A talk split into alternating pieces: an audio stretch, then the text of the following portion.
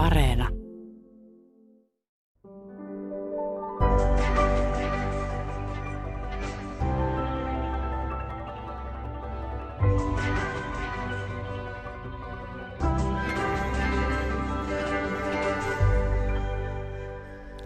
Arkkitehti Elissa Aallon syntymästä on kulunut sata vuotta.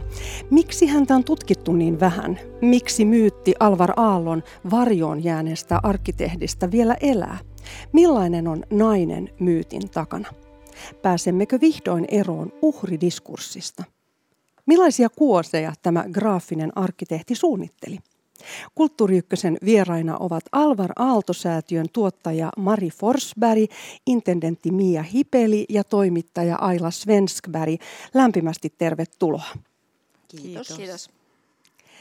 Ja nyt aloitamme lyhyellä esittelyllä Elissa Aallosta ja uudesta kirjasta. Arkkitehti Elissa Aallon syntymästä oli 22. päivä marraskuuta 2022 kulunut sata vuotta – Elissa Aalto oli ikonisen arkkitehdin Alvar Aallon toinen vaimo. Ensimmäinen teos arkkitehti Elissa Aallosta on nyt julkaistu. Tämä juhlavuosi sisältää kiertävän näyttelyn Alvar Aalto kaupungeissa ja tästä puhumme enemmän ohjelman lopussa. Mia Hipeli, miksi Elissa Aaltoa on tutkittu niin vähän? Mä melkein sanoisin, että tässä on juuri tämä kysymys, että Alvar Aalto on vahva persona, joka on eri kentillä hyvinkin näkyvästi ollut esillä. Ja Elissa Aalto myös itse tavallaan niin kuin ehkä tietoisesti taikka tilanteiden johdattamana jäi semmoiseksi taustavaikuttajaksi. Millaista tutkimusta hänestä sitten on tehty? Hänestä on tehty pari opinnäytettä Jyväskylän yliopistoon. Äh, on käyty läpi hänen elämän kertaansa hyvin, hyvin tällainen y- mm, aika tiiviisti – ja tuota, tiedossahan on, että hän on ollut hyvin monessa suunnitteluhankkeessa mukana ja toteuttanut myös omia suunnitelmiaan, mutta ne on tavallaan syystä tai toisesta jääneet sitten Aallon arkkitehtitoimiston tittelin taakse. Ja sehän on niin kuin tavallaan tämmöinen professiokysymys myös, että Aallon tai missä tahansa arkkitehtitoimistossa toimitaan ää, toimiston ikään kuin toimeksiantojen puitteissa ja työntekijänä, jolloin yksittäiset suunnittelijat vähän niin kuin hukkuvat sinne laajaan tuotantoon. Eli hänestä on vähän, vähän tutkimusta. Mari Forsberg. Joo, mä voisin vielä lisätä tähän, mitä Mia sanoi, että meillä on tosiaankin sieltä Jyväskylän yliopistosta tutkimusta, mutta sen lisäksi on myös aika ansiokas artikkeli, joka tehtiin jo 2013 Lapin yliopistosta tutkija Veera Kinnusen teksti Oma pöytä kainalossa. Ja se on mielestäni niin kuin todella hyvä semmoinen pohjatutkimus, mitä on tehty, johon sitten ollaan itsekin päästy tavallaan niin kuin tukeutumaan tätä juhlavuotta vietettäessä. Millaisen kuvan tämä teos antaa hänestä, tämä tutkimus? No se on kyllä hyvin samantyyppinen kuin mitä mekin ollaan tässä rakennettu. Et mä luulen, että se avautuu tässä meidän keskustelun niin kuin aikana. Että hän käsittelee Elissan elämänpolkua, mutta sitten myös siinä lopussa tuo esiin vähän tämmöisiä niin kuin feministisiäkin näkökulmia siihen, että juuri mitä äsken kysyit, että minkä takia Elissa Aalto ei ole päässyt sieltä Alvarin varjosta sillä tavalla esiin. Teillä kaikilla kolmella on intohimoa Elissa Aaltoa kohtaan. Kertokaa, miten se syttyi. Aila Svenskberg. No, toimittajana vahvat suunnittelijapersonat ovat aina kiinnostuneet minua. Et olen kirjoittanut muun muassa Aino Aallosta, Nänni Stillistä, mutta yhtä lailla Ilmari Tapiovaarasta, Alvar Aallosta ja Eero Arniosta. Ja on tosi jännittävää, että Elissa on jäänyt aika lailla tuntemattomaksi myös mulle itselleni, niin sen takia tämä juhlavuosi ja kaikki nämä avautuneet arkistot mahdollistivat nämä uudet jännittävät löytöretket. Mikä yllätti sinua eniten tässä? No ennen kaikkea se, että oikeastaan melkein meidän kaikkien tutkimusten kautta niin hahmottuu tämmöinen hyvin aktiivinen ja toimiva tämmöinen huippuammattilainen. Hmm. Mia Hipeli, ähm, minkälainen sinun suhteesi on Elissa Aaltoa kohtaan? No, mitä enemmän aiheeseen perehtyy, niin tavallaan se kunnioitus ja tämmöinen monialaisuus, missä hän oli mukana, niin tuota, herättää semmoista niin kuin paitsi kiinnostusta, niin myös ihan oikeasti niin kuin kunnioitusta. Ja tuota, mä oon ollut hyvin kauan töissä Alvaralto-säätiön palveluksessa ja pääsin ensimmäiset työvuoteni siinä talossa työskentelemään Elissa Aallon kanssa saman katon alla. Tosin minä en ole arkkitehti, mä taidehistorioitsija, eli mä tulin sinne käsittelemään ja luetteloimaan, arkistoimaan sitä uskomattoman laajaa piirustusarkistoa.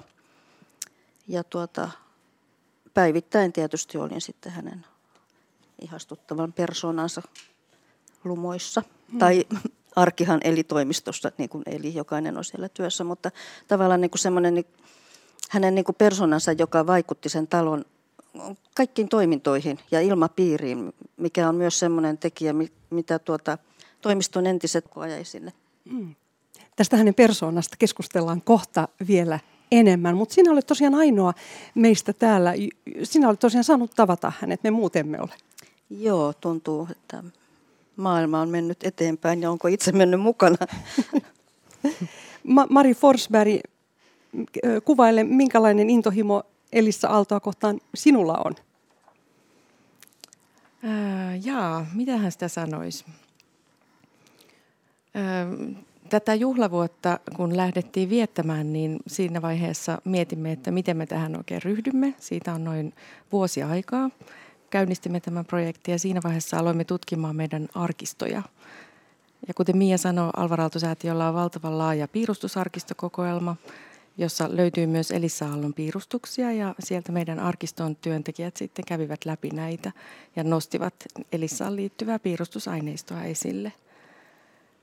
Ja samalla sitten me tietysti tutkimme muutakin arkistoaineistoa, lehtileikekokoelmaa, kirjeitä ja valokuvia.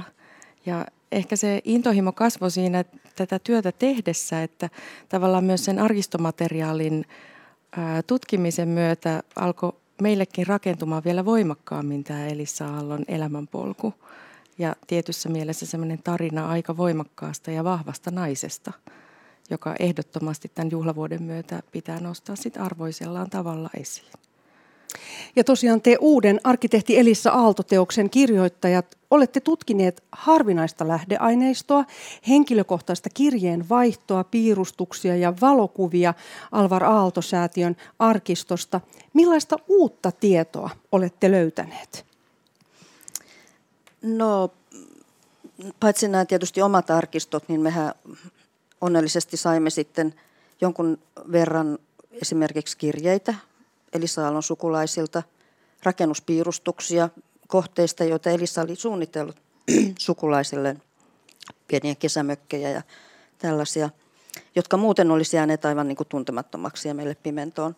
Ja samoin Aalto-yliopiston arkistosta löytyy taas sit sellaista mielenkiintoista opiskeluaikaan liittyvää aineistoa. Esimerkiksi ihan tämmöisiä virallisia opiskelutodistuksia, diplomityöt arvosteluineen ja niin edelleen. Että kyllä sitä aineistoa löytää, etsivä löytää. Se oli kiinnostavaa. Tässä kirjassa tosiaan on kuvia näistä kesämökeistä, joita hän on suunnitellut muun muassa sukulaisilleen. Ja hän oli aikaansa edellä. Hän käytti kattomateriaalina hyvin ekologista aineesta. Niin, voi sanoa.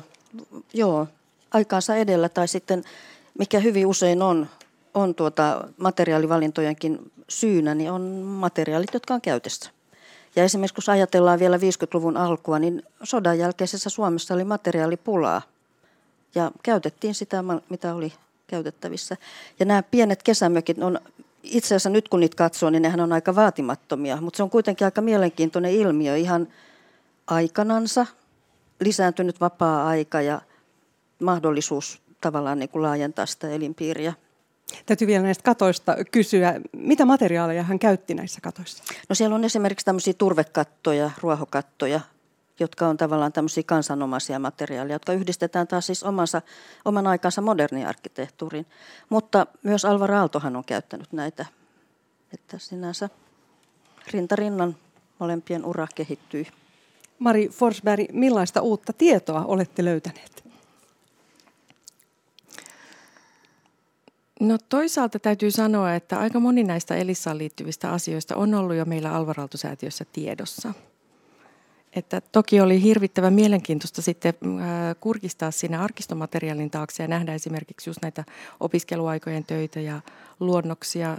Ja sitten ehkä se kokonaisuus, mikä tässä vuoden aikana on rakentunut, että me ollaan pystytty näkemään sitä kaarta, jossa Elissa Aalto on ollut mukana. Et, et, koska toimiston työ on hyvin kollektiivista, niin hän tähän on varsinaisesti vaikea nimetä niin kuin hirveän monien rakennusten suunnitteluun, niin kuin, että hän olisi tavallaan niin kuin täysin niiden suunnittelija. Me voidaan varmaan tästä aiheesta puhua vielä lisää, koska sitä sivutaan runsaasti tuossa kirjassakin tätä tekijyyden ongelmaa. Mm. Et toisaalta me löydettiin niin kuin se tieto, että, että Elissa Aalto on ollut valtavan tärkeä persona Alvar Aallon niin kuin arkkitehtitoimiston varrella ja sen niin kuin täysin loppuun asti, mutta sitten, että mitä hän loppujen lopuksi on tehnyt, niin kaipaa ehkä vielä lisää tutkimusta sitten vielä tulevaisuudessa, että joku pääsisi vielä tarkemmin perehtymään siihen. Mia Hipe. Mä voisin tästä kirjasta vielä sanoa sen verran, että tämä muodostuu siis viidestä pääartikkelista. Ja ihan lähtökohtana silloin noin vuosi sitten, kun alettiin tätä kirjaa rakentamaan, niin oli tavallaan avata uusia tutkimusaiheita. Ja toivotaan todella, että nyt opiskelijat tai muut jatkotöiden tekijät niin käyttävät tätä ponna, tavallaan ponnahduslautana, joka tavallaan esittää myös tämän mahdollisuuden käyttää näitä arkistoja ja avata uusia silmiä ja laajentaa tätä kenttää tietysti Elissa Aallon suuntaan, mutta miksei myös muihin aikansa suunnittelijoihin. Nyt menemme tiettyihin kohteisiin, joissa hän on ollut mukana suunnittelemassa. Maison Louis Carré on yksi tunnetuimmista Alvar Aallon suunnittelemista yksityistaloista varakkaalle pariisilaiselle taidekauppiaalle ja keräilijälle vuosina 1959 alkaen rakennettu talo, joka sijaitsee pienessä Bazos-sur-Guyonin kylässä lähellä Versaita. Aalto suunnitteli rakennuksen yhteistyössä tosiaan toisen vaimonsa Elissa Aallon kanssa. Ja kirjassa on viehättävä valokuva työmaalta, missä on ranskalainen työmies mukana siinä kuvassa. Mikä oli Elissan rooli tässä työssä, Mia Hipeli? No, hän oli hyvin kielitaitoinen ja tällainen sosiaalisesti lahjakas ja diplomaattinen henkilö. Mä luulen, että hän oli niinku semmoinen erinomainen välikäsi rakennuttajan ja Aallon toimiston välillä. Ja tuota, ihan valokuvia, dokumentteja, kirjeenvaihtoa seuraamalla todellakin pääsee siihen jäljille, että mikä hänen niin aktiivinen roolinsa on ollut siellä. Ja voi melkein sanoa, että siinä on kahden suunnittelija, tai siis rakennuttaja ja suunnittelija pariskunnan ystävyyssuhde. Ja tuota, se on varmasti ollut aalloille hyvin tämmöinen ylellinen toimeksianto. Heillä on ollut vapaat kädet. Ehkä voidaan verrata Villa Maireaan, jossa tuota Aino ja Alvar Aalto taas 30-luvulla sit pääsivät toteuttamaan tämmöistä vastaavanlaista yksityishuvilaa. Ja tuota, Elissa oli hyvin paljon siellä työmaalla. Siellä käytettiin suomalaisia puuseppiä näissä sisätilojen paneloinneissa. Ja tuota, sisustukseen hän myös vaikutti. Aila varmaan osaa enemmän kertoa, mutta siellä olohuoneessa on semmoinen hyvin kookas puna valkoinen villamatto, tämmöinen ryijymatto, joka kudotettiin Porissa ja toimitettiin sinne. Aila Svenskberg, haluatko kommentoida tätä mattoa? Siis se on tosiaan Elissa Aallon kädenjälkeä. Kyllä, joo. Joo, no se liittyy Aaltojen tähän kokonaissuunnitteluun ja oikeastaan tässä kohtaa näkyy myös Elissa pragmaattisuus suunnittelijana. Kohteesta puuttui matto, niin hän suunnitteli sen. Mielenkiintoista, eli käytännönläheinen henkilö. Kyllä, ehdottomasti. Ja, ja liittyy myös Alvar ja Elisa Aallon tähän yhteiseen tähän arkkitehtuurisuunnitteluun. Eli niin kuin Elissa mainitsee jossakin esitelmässään, että he eivät koskaan puhuneet tyylistä, vaan ongelmanratkaisusta. Hmm. Miten ratkaistaan ongelmia? Hmm. Ja sitten dekoraatio varmasti oli sana, mitä ei käytetty. Joo, ei. Se oli siihen aikaan muutenkin kielletty, kielletty Suomessa. Nostatte kirjassa esille myös Alvar Aallon suunnitteleman Essenin oopperatalon, joka valmistui vasta 1988 Elissa Aallon johdolla. Millainen se on, Mia Hipeli, ja millainen oli Elissa Aallon rooli tässä hankkeessa? Joo, tämä Essenin operatalo on semmoinen aika ainutlaatuinen, hyvässä ja pahassa ainutlaatuinen kohde. Siis on kilpailuvoitto vuodelta 1959. Ja toimisto paneutui tämän kilpailuvoiton jälkeen hyvin tosissaan, täydellä innolla ja panoksella sen jatkokehittelyyn, kunnes se sitten päätettiinkin syystä tai toisesta, en tiedä mitä, mutta panna kuitenkin seis koko tämä suunnitteluhanke. Ja loppujen lopuksi tämä valmistui vasta vuonna 1988 ja tunnetaan nykyään nimellä Aalto Theater. Ja tuota, sehän pohjaa tietysti tämä myöhemmät suunnitelmat ja muutokset näihin Aallon suunnitelmiin ilman muuta. Se ei, se ei, se ei niin polkastu uudestaan tyhjästä Elissan toimeksiannosta, mutta esimerkiksi teatteritekniikka, tilojen tarve, kaikki oli muuttunut näissä 30 vuodessa ja vaati hyvin paljon uutta kehittelyä ja mietintää. Ja tuota, sen hankkeen vei eteenpäin Elissa Aalto. Ja toimistossa silloin työskenteli sveitsiläissyntyinen arkkitehti Mikele Merkling, joka oli todella siis 40 vuotta melkein Aallon toimistossa työssä, niin hän oli siellä paikan päällä sitten Aallon toimiston edustajana tämmöinen valvova projektiarkkitehti. Millä tavalla Elissa Aallon kädenjälki on näkyvissä tässä? No mä sanoisin, että lähinnä niin kuin sisätiloissa tietysti. Materiaalivalinnat, julkisivumateriaalit ja muut oli jo tehty. Ja samoin, jos katsoo esimerkiksi sitä sisäänkäyntiaulaa, niin siinä tulee hyvin vahvasti mieleen Jyväskylän teatteri, sisäänkäynti, joka on myös Elissa Aallon tämmöinen Aallon kuoleman jälkeen tekemä. Ja tuota, kalustukset tietysti, mööpelit on Artekin kautta, se nyt on ollut aika selvää tietysti lähes kaikissa Aallon rakennuksissa. Ja mä sanoisin, että just nimenomaan tämä materiaalivalinta ja tilojen käsittely, mikä on ollut tyypillistä myös Aallolle, että kuinka tilat liittyy toisiinsa. Se on ollut niin kuin ihan semmoinen johtoajatus, tilojen virtaavuus. On se sitten lähtöisin Aallolta tai Elissalta, mutta toteutus on tämmöinen. Ja sitten näistä teattereista voisin mainita kyllä muitakin sitten, että se jotenkin, ei pelkästään tämä Essen, mutta on tämä Jyväskylän teatteri, jonka mainitsin. Sitten on Rovaniemellä Lappiatalo, Seinäjoen kaupunkikeskuksessa. Et siitä tuli sellainen julkisten tilojen suunnittelu on ollut niin kuin muutamina vuosina 50-60-luvulla niin hyvin, hyvin työllistävä tekijä toimistossa. Palataan takaisin kirjaan. Kirjassa on kuvaus Alva Raallon hautapaikasta Helsingin Hietaniemen hautausmaan taiteilijakukkulan kupeessa. Elissa Aalto suunnitteli tämän hautakiven yhdessä italialaisen arkkitehdin Federico Marconin kanssa. Ja haudalla on autenttinen italialainen marmoripylväs. Elissa Aalto sijoitti hautakiveen molempien vaimojen nimet, mutta hänen omalle nimelleen jäi kovin vähän tilaa. Oliko hän tässäkin asettunut sivustakatsojan rooliin vai mahdollisesti ajatellut itselleen toista hautapaikkaa? Näin Mia Hipeli kirjoitat kirjassa. Niin, tämä on nyt tämmöinen avoin kysymys myös, mutta ihan se on niin kuin nämä, tässä kirjassa on julkaistu nyt nämä, tuota, hautaluonnokset. Ja tuota, tässäkin jo näkyy, että kuinka melkein jo Ainon nimikin tuolta niin kuin on jo alka alalaidassa – ja tota, tämä hautaprosessi oli semmoinen mielenkiintoinen, että siinä oli tosi, todella vaikea löytää tietoa. Mutta onneksi sitten löytyi Elissa Aallon ja Federico Marcconin välistä kirjeenvaihtoa. Ja tuota, Elissahan ihan selvästi haluaa tuoda tätä Aallon tällaista ehkä hiukan kliseiseksikin muodostunutta tosiasiaa ihailusta tähän Välimeren kulttuuriin ja tämmöiseen ikuisiin arvoihin ja muihin. Ja loppujen lopuksi tämä tämmöinen kapiteeli, joka sinne saatiin, kolmen vuoden keskustelujen ja diplomaattisten suhteiden kautta on sitten Federico Marcconin ponnistelujen tuloksena. Mutta tämä hautaprosessi on kaiken kaikkiaan aika mielenkiintoinen, että Alvar Aaltohan kuoli tuota, vuonna 1976.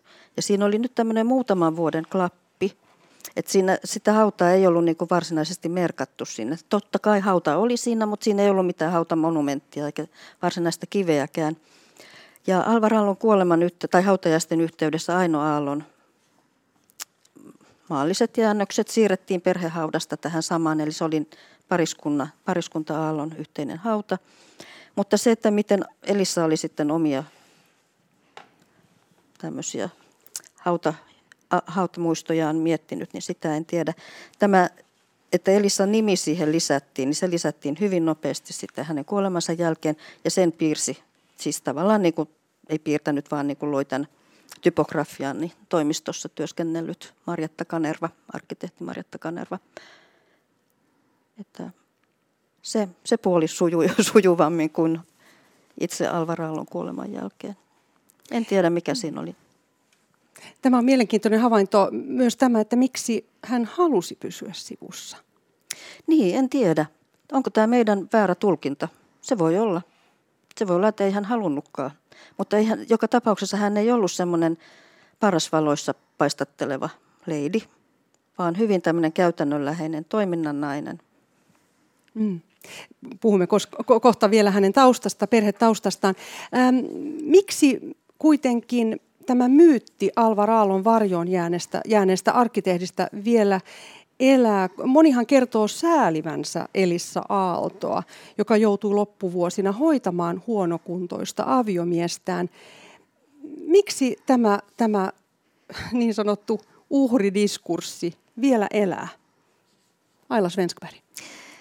No, se on aika pitkälti sitä, että miten me tulkitaan näitä ajan konventioita ja toisaalta voi olla myös historian väärin tulkintaakin ja hirveän vaikea, kun tässä on jo vuosikymmenien perspektiivi.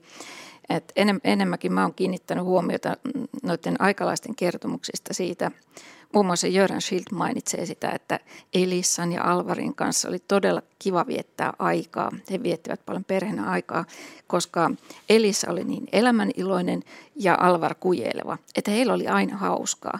Ja mä luulen, että siinäkin niin kuin su- usein ihmissuhteessa niin, tämä huumorintaju oli voimakas yhteenliittyvä, paitsi luovuus, niin myös huumorintaju. Vielä tästä uhridiskurssiajatuksesta. Onko aihetta sääliä tällaisia kohtaloita? Onko, onko, onko uhridiskurssi huono asia? Mm, no sanotaanko, että täytyy löytyä semmoista vahvaa evidenssiä, että on hirveän vaikea lähteä, niin kuin, hirveän usein rakennetaan niin kuin tällaisia fiktiivisiä hahmoja. Että me olemme tässä kirjassa, niin me olemme halunneet niin kuin pitäytyä faktoissa. että sen, sen takia niin olisi parempi, että ei ylitulkita asioita. Hmm. Mutta te toivotte nyt, että nainen Alvar Aallon varjosta, että hän tulisi ulos sieltä? Joo, no näiden omienkin tutkimusteni kautta, niin täältä on välittynyt tämmöinen tosi, tosi tota, tarmokas, voimakas tahtoinen ja ennen kaikkea elämäniloinen nainen. Että ei hän todellakaan varmaan ollut mitenkään, mitenkään niin kuin, tota, sorretussa asemassa – jos miettii hänen omaa uransa, että, että enemmänkin näen hänet, että hän on ollut tällainen huippuammattilainen, joka tosi, tosiaan niin kuin, sen, sen suurempia itseään esiin nostamassa, että mä enemmänkin painostaisin tätä mm, sinä aikana valinnutta Aallon toimistossa tätä mm, yhteisöllisyyttä. Että siellä kaikilla oli oma paikkansa, ihmiset vaihtuvat erilaisia rooleja eri projekteissa, niin se on mun mielestä tärkeää. Hän oli hyvin huolehtivainen. Tässä on hauska anekdootti, kuinka sinne on tulossa yksi nuori miestyöntekijä, joka näyttää laihalta. Ja hän passittaa tätä nuorta miestä heti syömään ja antaa lounas, lounaslipun hänelle. Oliko tämä tyypillistä? Uh, tästä on paljon puhuttu, just tällaista niin hänen luomastaan hengestä toimistossa. Että hän otti osaa kaikkiin ihan arkisiin käytännön asioihin plus tietysti näihin ammatillisiin juttuihin. Mä voisin vielä sanoa tuosta uhridiskurssista sen verran, että siis heillä oli yli 20 vuoden ikäero. Ja jos toinen puoliso ikääntyy ja sairastuu ajan myötä, niin olisihan se aika kohtuutonta sitten. Ei siinä tarvi uhriutua, jotta yhteiselämä jatkuu. Totta, totta. Kun katson valokuvia Elissasta ja Alvar Aallosta, niin pariskunta näyttää hyvin stailatuilta, melkein mainoskuvasta poimituilta. Alvar Aallolla on valkoinen, hyvin silitetty paita, musta kravatti ja urheilullinen pusakka, ja Elissalla on omasta H-kankaasta suunniteltu yksinkertainen A-linjainen hihaton puuvilla mekko Mikko. Ja he poseeraavat Aallon suunnittelemassa valkoisessa korkeassa Riihitien ateliessa. Tämä on 50-luvun loppupuolelta. he ovat ihan niin kuin osa kokonaistaideteosta, jonka luoja oli Alvar. Tekikö hän Elissasta myös osan tätä omaa esteettistä universumia? Aila Svenskberg. No Elissan itsensä mukaan hän kasvoi mukaan Aallon suunnittelun maailmaan. Hän oli tutustunut valtavasti laajalti eri muiden suunnitteluun, mutta sitten tavallaan hän valitsi Aallon. Jos ajattelee sen, että hän nuorena, nuorena arkkitehtina, niin hän oli erittäin sinnikäs. Mia voi kertoakin lisää tästä aiheesta. Hän halusi ehdottomasti töihin Aallon toimistoon. Eli tämä oli hänelle unelma. Mm, niin, unelma ja työpaikka. Ehkä unelmatyöpaikka. Tuota, Joo, siis näistä valokuvista vielä. Siis kun katsoo jotain arkkitehtitoimistokuvia 40-50-luvulla, niin kaikilla arkkitehdeillahan oli semmoinen melkein niin kuin lääkäritakki, valkoinen takki, joka sitten niin kuin ammattityyleissä yksinkertaistui valkoiseen paitaan ja mustaan kravattiin. Ne on melkein sellainen niin kliseisiä. Ja hyvin monethan näistä kuvista, jotka on jäänyt elämään, niin ne on tehty on kuvattu ammattikuvaajat jotain julkaisua tilaisuutta varten. Että niin kuin tutkijan näkökulmasta kaikkein mielenkiintoisia kuvia on semmoista vapaa-aikana otettuja tai työmaakuvat tai semmoista jopa toimiston pikkujoulukuvat on hyvin mielenkiintoisia.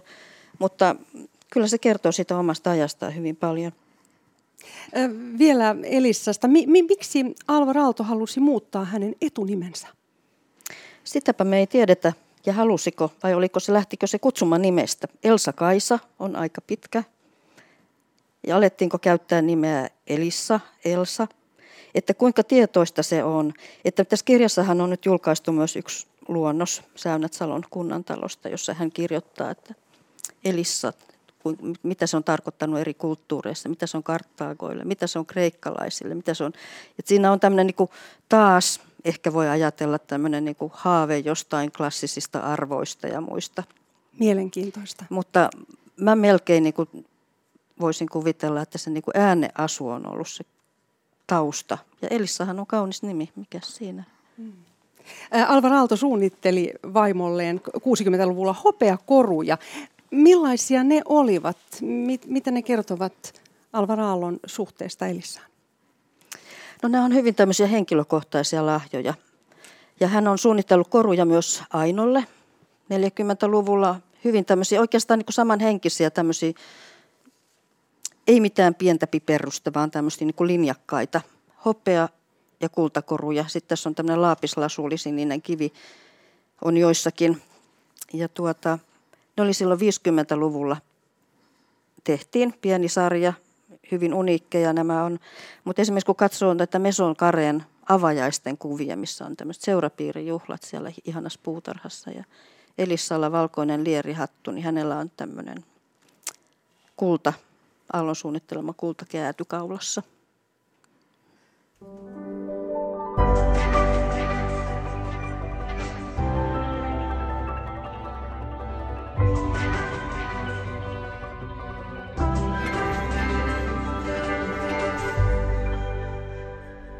Kuuntelet Kulttuuri Ykköstä, jossa tänään keskustelemme Elissa Aallosta, minkälainen ihminen hän oli.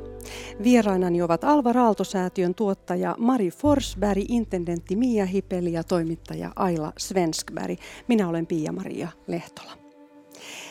Menemme vielä taaksepäin ajassa. Millaiseen perheeseen Elissa syntyi aikoinaan? Hän syntyi siis Kemissä kolmelapsiseen perheeseen. Isä oli tuota, jääkäri Eversti, äiti, äiti tuota, kotirouva, muistaakseni sairaanhoitaja alun perin. Ja tuota, perhe muutti sitten Rovaniemelle aika pian, siinä 40-luvun aikana. Ja Rovaniemen yhteislyseosta, yhteiskoulusta Elissa kirjoitti sitten ylioppilaaksi vuonna 1941 ja aloitti opiskelut tuolla Helsingin teknillisessä korkeakoulussa hyvin nopeasti sitten seuraavana syksynä. Ja tosiaan hän haki 27-vuotiaana sitten Alvar Aallon toimistoon. Joo, valmistuttuaan, valmistuttuaan tuota haki. Miten Elissa ja Alvar, miten tämä työsuhde sitten muuttui parisuhteeksi? No sitähän me ei myöskään tiedetä, mitä siellä on tapahtunut. Sen olen kuullut ja tota, kuullut, mä olen jututtanut näitä toimiston vanhoja arkkitehtejä, niin tuota, että se alku ei suinkaan ollut mitenkään semmoinen niin kuin tunteiden paloa, vaan vähän sellainen niin kuin hankalakin tilanne. Ne tuli nuori naisarkkitehti ja toimisto, toimistolla oli kiireitä, oli paljon töitä, mutta siihen aikaan ei ollut vielä ateljerakennusta Munkkiniemen Tiilimäkeen valmistunut, vaan tilat oli todella ahtaat.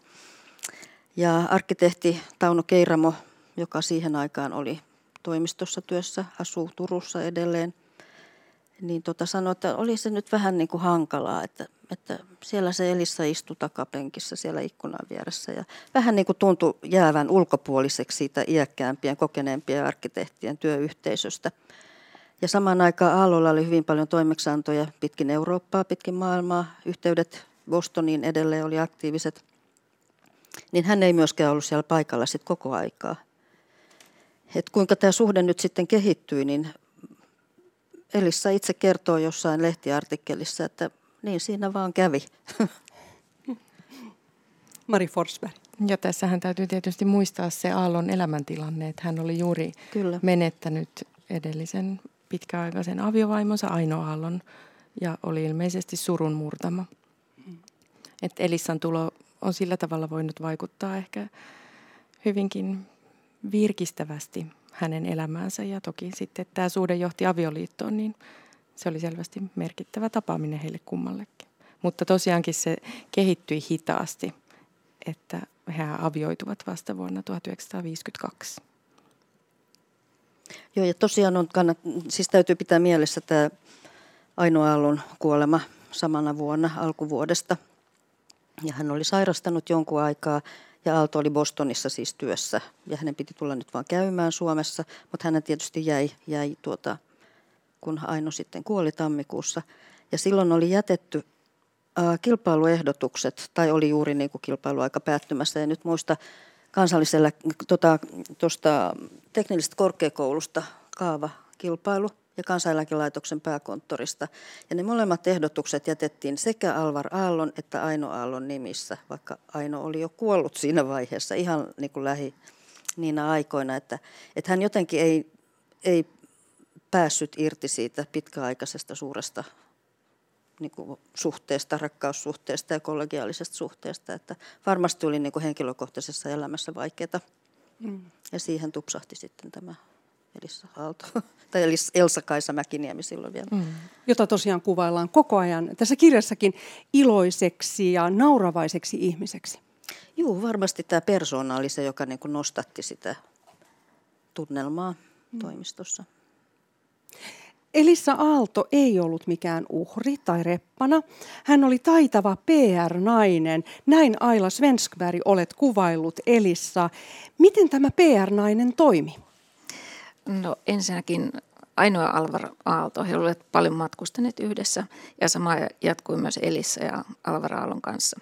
Ja muutenkin toimiston ilmapiiri oli hyvin kansainvälinen, siellä oli kansainvälisiä arkkitehtiä työssä.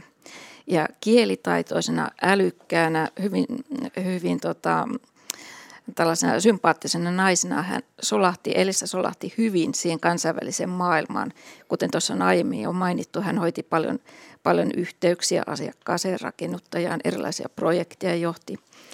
Ja, ja sitten Aalto oli myös hyvin, siis loistava PR-ihminen. Hän hoiti aivan loistavasti toimiston PR-suhteita ja ihan varmasti Elissa siinä sivussa niin imy osa myös tätä Aallon PR-karismaa ja hyödynsi sitä myös myöhemmin. Esimerkiksi Elisa Aalto miehensä kuoleman jälkeen hän avasi valtavasti kansainvälisiä näyttelyitä, oli mukana siellä ulkoministeriön kutsumana ja, ja muutenkin eri tahojen kanssa ja hän rakensi valtavan hienot kansainväliset verkot, jotka itse asiassa tämä historia juontaa jopa Alvaralto säätiön nykyiseen toimintaan. Hmm. Joo, Mari Forsberg. Ja mä voisin myös täydentää tuota, mitä Aila sanoi, että, että tässä on välittynyt kuva Elissasta hyvin semmoisena niin voimakkaana ja määrätietoisena naisena, joka sitten kuitenkin samalla oli inhimillinen ja lämmin. Että nämä molemmat puolet näkyy hänen persoonassaan. Ja hänellä on selvästi ollut niin voimaa ja rohkeutta myös, ja se näkyy näissä hänen tekemissään valinnoissaan. Siinä, miten hän ylipäätänsä aluksi rakastui Alvar Aaltoon ja otti paikkansa toimiston arkkitehtina. Sitten hän otti paikkansa näiden projektien vetäjänä, osakkaana jo 36-vuotiaana ja 54-vuotiaana hän sitten astui toimiston johtoon Aallon kuoleman jälkeen. Eli hän, hänelle oli tarjolla suuret saappaat ja hän todellakin kasvoi niiden saappaiden mittaisiksi. Aila Svenskberg, olet tutkinut muotoseikkoja Elissa Aaltoa pinnan suunnittelijana. Millainen oli Elissa Aallon oma suhde muotoiluun? Joo, tämä oikeastaan tämä kiinnostus lähti, mä olen aikaisemmin kirjoittanut ja tutkinut Aino Aallon suhdetta muotoiluun. Ja Tämä oli aivan mahtavaa, että hän on tässä viimeisen parinkymmenen vuoden aikana niin noussut sieltä ennen kaikkea omana itsenään ja muotoilijana lasin ja sisustamisen ja monen, monen muun tuota, huonekalusuunnittelijana. Ja hänet on nostettu todellakin monta kertaa Alvaraalon rinnalle siinä, että suunnittelivat. Se oli tällaista kokonaissuunnittelua, mitä he tekivät – mutta mä lähti kiinnostamaan tämä, että mikä oli taas Elissan suhde tähän muotoiluun. Ja pikkuhiljaa alkoi rakentumaan kuva tällaista hyvin käytännönläheisestä, pragmaattisesta suunnittelijasta – ennen kaikkea hän oli arkkitehti ja jotenkin alkoi tuntua siltä, että hänellä ei välttämättä ollut sellaista suurta ambitiota tulla miksikään suureksi muotoilijaksi. Hänellä olisi varmaan ollut kykyä siihenkin, mutta jotenkin hän tuntuu, niin kuin hän mainitsee itsekin, että ei meillä keskusteltu tyylistä, vaan ratkaistiin ongelmia. Et aina kun tarvittiin jokin detalji tähän projektiin, olisi nyt matto meson kareihin – Samanlainen matto suunniteltiin myöhemmin muuten Alvaraalon ateliehen Tiilimäkeen, mutta eri värikuoseilla. Ää, tai sitten valaisin johonkin kohteeseen ikkunapenkki. Eli kun piti ratkaista joku käytännön ongelma, niin silloin Elissa tarttui kynään ja suunnitteli sen itse. Hmm. Tosiaan tämä nukkamatto siitä on, on kirjoitettu tässä kirjassa ja muistakin tuotteista. Minkälaisia muita muotoilun tuotteita hän suunnitteli ja, ja mistä hänet tänään muistetaan? No varmaankin Elisa Alon suunnittelemista painokankaista. Nämä itse asiassa syntyvät Ruotsissa, oli 50-luvun puolivälissä kansainvälisiä Tukholman NK tavaratalon näyttely ja sitten myöhemmin seuraavana vuonna 1955 Helsingin Porissa oli H55 asuntonäyttely – johon osallistui paljon suomalaisia suunnittelijoita ja Alvaralon toimisto. Ja siellä oli Alvaralon toimiston asuntosuunnittelua. Ja siinä, sen yhteydessä ja sen jälkeen Alvar ja Elisa Aalto suunnittelivat yhdessä yhteensä kuusi kappaletta erilaisia tällaisia printtikuosia, joista Elisa on sitten suunnitellut PISA kuosin ja H55, joka viittaa suoraan tähän tähän asuntonäyttelyyn. Ja itse asiassa siellä näissä asunnon pohjakuvista, sieltä voi jopa havaita tätä H55-sommittelua ja sitten taas tämä patiokuosi. Ja sen oikeastaan voisi, siinäkin on hyvin tämmöinen arkkitehtoninen ote, jonka itse asiassa tämän kuosin symboli ja arkkitehtonisuus niin vie ajatukset sinne Säynätsalon alon Muuratsalon, anteeksi, Muuratsalon Aallon koetalon, eli heidän yhteiseen kesäkotinsa. Miksi jotkut kankaat olivat nimetty pohjois-italialaisten kaupunkien mukaan? No ensin, ensinnäkin he olivat paljon matkustaneet Italiassa, äh, niin Aino ja Alvar Aalto kuin myöhemmin sitten Elissa ja Alvar. Ja var, varmaankin paitsi että nämä on hyvin yksi, yksinkertaisia arkkitehtonisia, niin varmaan se italialainen rustiikki arki, tiiliarkkitehtuuri, niin siinä näkyy myös jotain vaikutuksia näissä kankaissa. Hän myös suunnitteli muutamia huonekaluja, jotka ovat edelleen niissä paikoissa, mihin hän suunnitteli peilipöytätasoja, puhelinpöytä peileineen. Aila Svenskvän, miten kuvailisit näitä? No tässä onkin kiinnostavaa tutkimussarkaa vielä tuleville tutkijoille, koska äh, niin kuin tässä jo mainittukin, Elissä oli sitten myöhemmin osakkaana ja hänen, hänen osuuttaan hirveän vaikea niin kuin lähteä tutkimaan ja dokumentoida. Eli se oli tosiaan näissä kohteissa oli näitä yksittäisiä esineitä, jotka suunniteltiin, että mitään massatuotantoa hänen äh, design-suunnittelusta ei todellakaan sitten voi löytää. Ainoastaan nämä kankaat on jäänyt elämään niin kuin laajemmin. Kirjassa myös esitellään yksityistalo Villa Hauta-aho eli Villa Metergia Seinäjoella. Tämä on yksi harvinaisista alkuperäisessä asussaan säilyneistä 1980-luvun kohteista. Millä tavalla Elissa Aallon kädenjälki näkyy tässä talossa? Joo, Elissan kädenjälki näkyy todella vahvasti siellä. Ensinnäkin hän oli tässä projektijohtajana. Siinä oli mukana myös ähm, Alvaraalto, Alvaraalon toimiston äh, sisustusarkki Pirko Söderman ja sitten siinä oli arkkitehtiä muun muassa Vetsio Naava ja, ja Ernst Tide Hysö. Ja he olivat hyvin vahvasti siinä mukana, ja, mutta ehdottomasti Elissa oli niin tämä, tämä organisoija ja suunnittelija, pääsuunnittelija tässä projektissa. Että hän, hän tavallaan niin kuin, toisen Aallon kädenjäljen, Aallon toimiston kädenjäljen ja johti sitä siinä. Esimerkiksi hän pyysi Vetsionaavaan suunnittelemaan tällaisen aaltomaisen lipan. Hän itse taas toteutti tämmöisiä pieniä yksityiskohtia keittiön pöydän, peilipöydän makuuhuoneeseen ja sitten tällaisia ritilöitä ja muita. Ja, ja oli mukana myös sitten myös ulkotilojen suunnittelussa, että samaa kokonaisvaltaista aallontoimiston suunnittelua sisätiloista ulkotiloihin aina puutarhaan.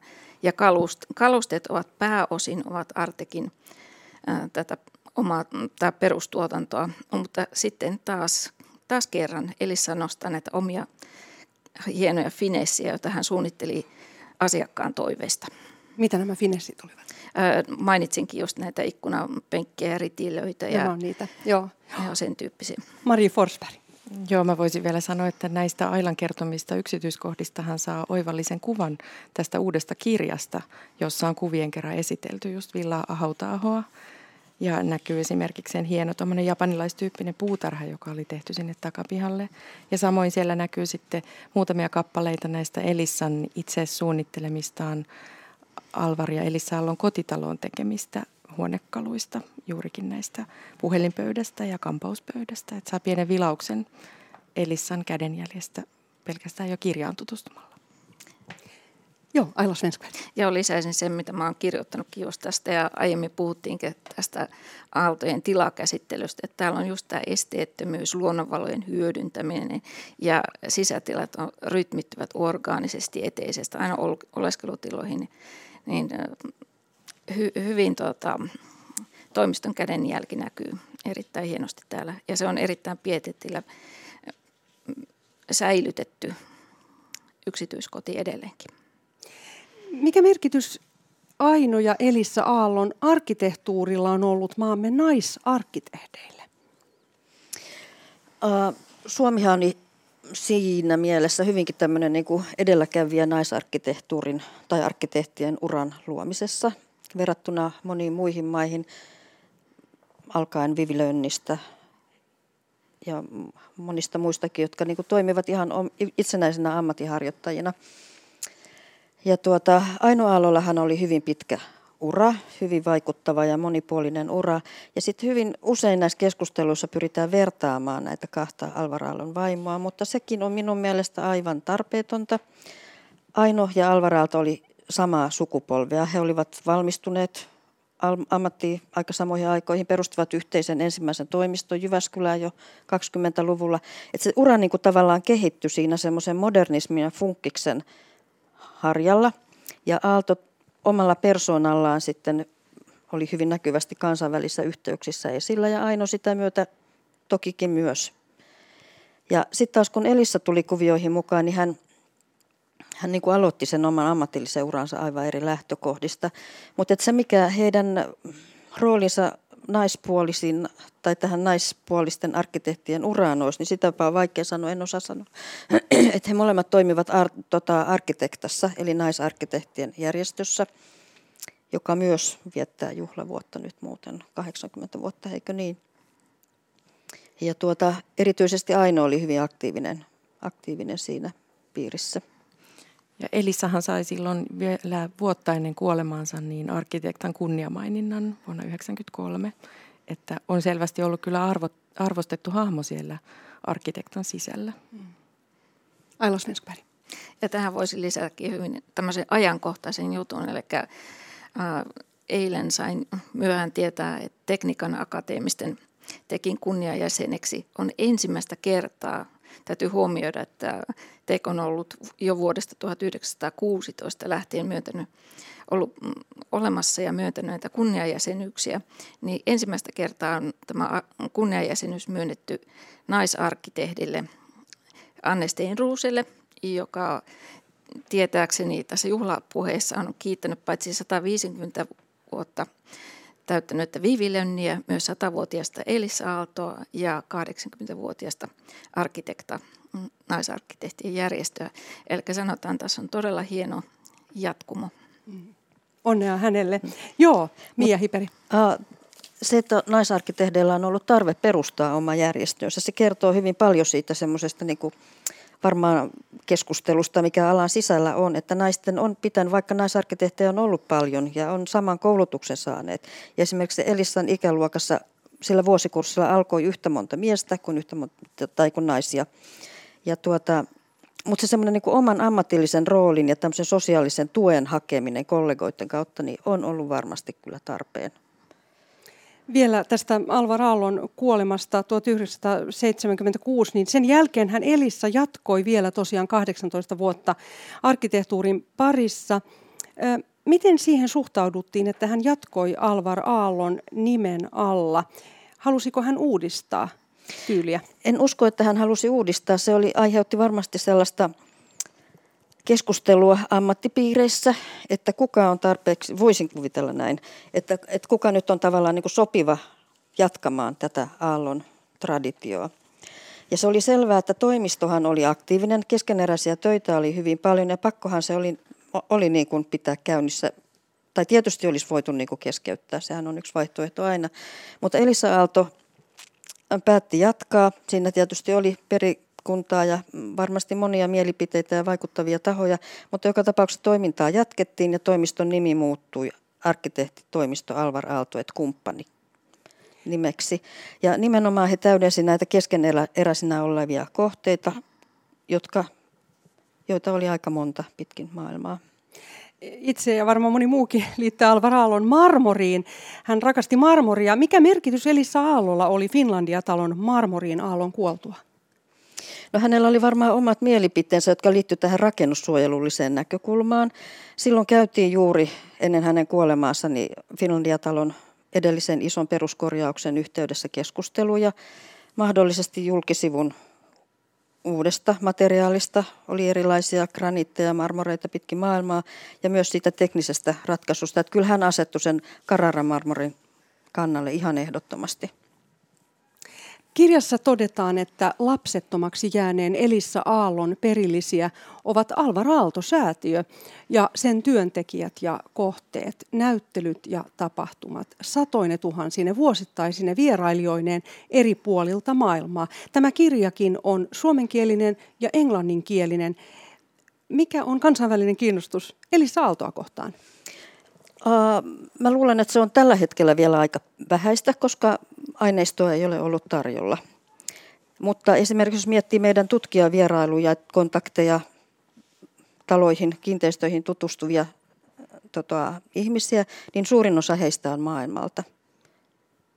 Mikä onkin mielenkiintoista, että se tavallaan niin kuin aalto vie eteenpäin. Mari Forsberg. Joo, ehdottomasti pitää sanoa, että kiinnostus Elissa Aaltoa kohtaan on kasvussa. Ja tämä juhlavuosi on ollut yksi merkittävä tekijä siinä. Ja me ollaan saatu paljon yhteydenottoja myös niin kuin ulkomaisista arkkitehtuurilehdistä. Ja Meson Kareessa järjestettiin Elissan syntymäpäivänä kansainvälinen naisarkkitehtiä ja koskeva seminaari. Ja selvästi niin kuin se Elissan tarina on asettumassa siihen Aino Aallon tarinan rinnalle Alvarin toisena puolisona – et uskon, että tämä niin kuin, mm, on kasvavassa määrin tulossa meille lisää Elissa-aiheista uutisointia ja kiinnostusta ja yhteydenottoja. Niin, ja mä näkisin tämän sellainen positiivisena ilmiönä myös, että tavallaan niin kuin tämän Elissa-ilmiön ja Elissa-juhlavuoden kautta myös muihin saman ikäluokan naispuolisiin suunnittelijoihin suhtaudutaan ehkä hiukan eri tavalla. Millä tavalla? Arvoa nost- ammatillisen arvon tunnustavana Millä tavalla Elissa Aallon satavuotisjuhlavuotta nyt juhlitaan, Mari Forsberg? No mehän ollaan aloitettu tämä juhlinta oikeastaan tämän vuoden alussa, eli hieman etuajassa siinä mielessä ennen tätä satavuotispäivää. Ja mm, käynnistimme heti silloin vuoden alkupuolella näyttelyprojektin, eli me valmistelimme kiertonäyttelyn arkkitehti Elissa Aalto, joka on tällä hetkellä aloitti elokuussa kiertonsa ja on kulkenut tuolla Pohjois-Suomessa. Et ensimmäisen kerran oli esillä elokuussa Rovaniemellä, Lappiatalossa ja sitten oli Alajärvellä Villa Väinölässä. Ja tällä hetkellä muutama pieni näyttelyplanssi on esillä Tammisaaressa Jöran Schiltin kotitalossa Villa Sheppetissä. Ja ensi vuonna tämä juhlavuosi vielä jatkuu ja näyttely menee Ouluun muotoilukeskus Protoon esille – ja samalla olemme tietysti julkaisseet tämän kirjan, joka oli juhlavuoden ehdoton merkkitapaus ja helmi. Ja sitten meillä on ollut Elisa teemaisia kierroksia ja viestinnällisin keinoin ollaan toki pyritty viemään sitten tätä viestiä eteenpäin. Kovasti ollaan hurrattu Elissalle tänä vuonna. Joo, eli oikeastaan tämä kaikki, kaikki tulikin tuossa jo nyt Mian ja, ja Marin, Marin sulla sanottu, että juhlat jatkuvat. Ja tosiaan nyt olette myös kaivaneet arkistoista esille kuvia Elisa Aallosta. Tässä e-, esillä on, on yksi postikortti, missä hän on keskellä jotain italialaista piazzaa varmaankin. Joo, kyllä on. Hän on siellä oikein tolleen niin kuin kyyhkyset lentävät hänen Joo, käsissään. Taitaa olla Venetsiassa mm. Markuksen torilla. Mm. Joo, näin näyttää olevan. Ja mm. itse asiassa meillä on tarkoitus kyllä vielä tehdä Elisasta ihan ö, isompi näyttely katsotaan mitä tulevaisuus tuo tullessaan, mutta suunnitelmat ovat jo vakaasti siihen suuntaan menossa. Paljon onnea teille ja Elisa Aalolle. Kiitos Mari Forsberg, Mia Hipeli ja Aila Svenskberg antoisasta keskustelusta. Tätä ohjelmaa oli kanssani myös tekemässä äänitarkkailija Tommi Slotte ja tuottaja Olli Kangassalo. Ja huomenna Kulttuuri aiheena on seuraava. Säveltäjä Helvi Leiviskän syntymästä tulee tänä vuonna 120 vuotta ja kuolemasta 40 vuotta. Leiviskä oli Sibeliuksen jalanjälkiä seurannut sinfonikko. Noora Hirnin vieraina ovat tutkija, säveltäjä, musiikkitoimittaja Markus Virtanen ja Leiviskä elämäkerturi Eila Tarasti. Minä olen Pia-Maria Lehtola ja toivotan teille kaikille oikein kaunista päivänjatkoa.